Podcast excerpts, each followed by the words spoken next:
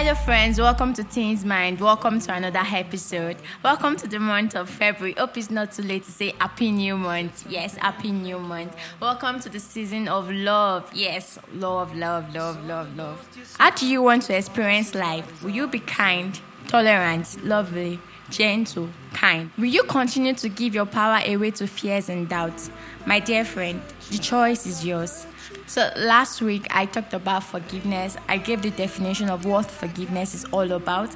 I talked about the steps to forgiveness and why forgiveness is important. In this month of February, I'll be running a series titled Love. Love. What does love means to you? I'm sure you are familiar about what love is. It's your relationship with people, the way you interact with people. Within you is an unlimited supply of love, and you hold the key to its release.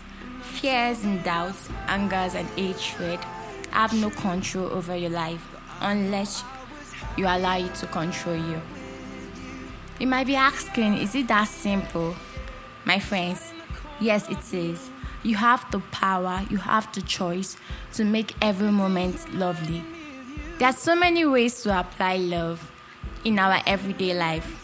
If we don't take care of ourselves, it is impossible to feel and share love with the world around us. You can't give what you don't have. It is in the sharing and giving of love to others that we receive the same that we give.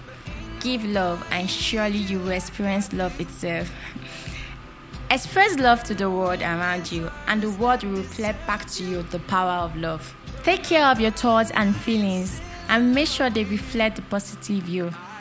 Even when our emotion gets the best of us and the stress of the concern of life become a bit overwhelming, which I totally understand, just remember you have the tools of forgiveness, gratitude, meditation, and letting go to assist you or to assist us in overcoming the negative experience we encountered each day.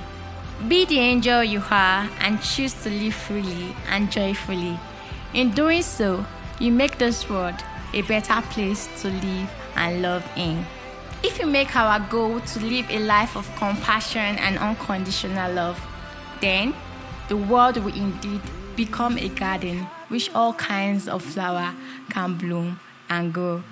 Thank you so much for having me. Do have a lovely day and a lovely week ahead. Remember, this is the month of February, which I'll be running a series titled Love. So stay tuned and bye for now.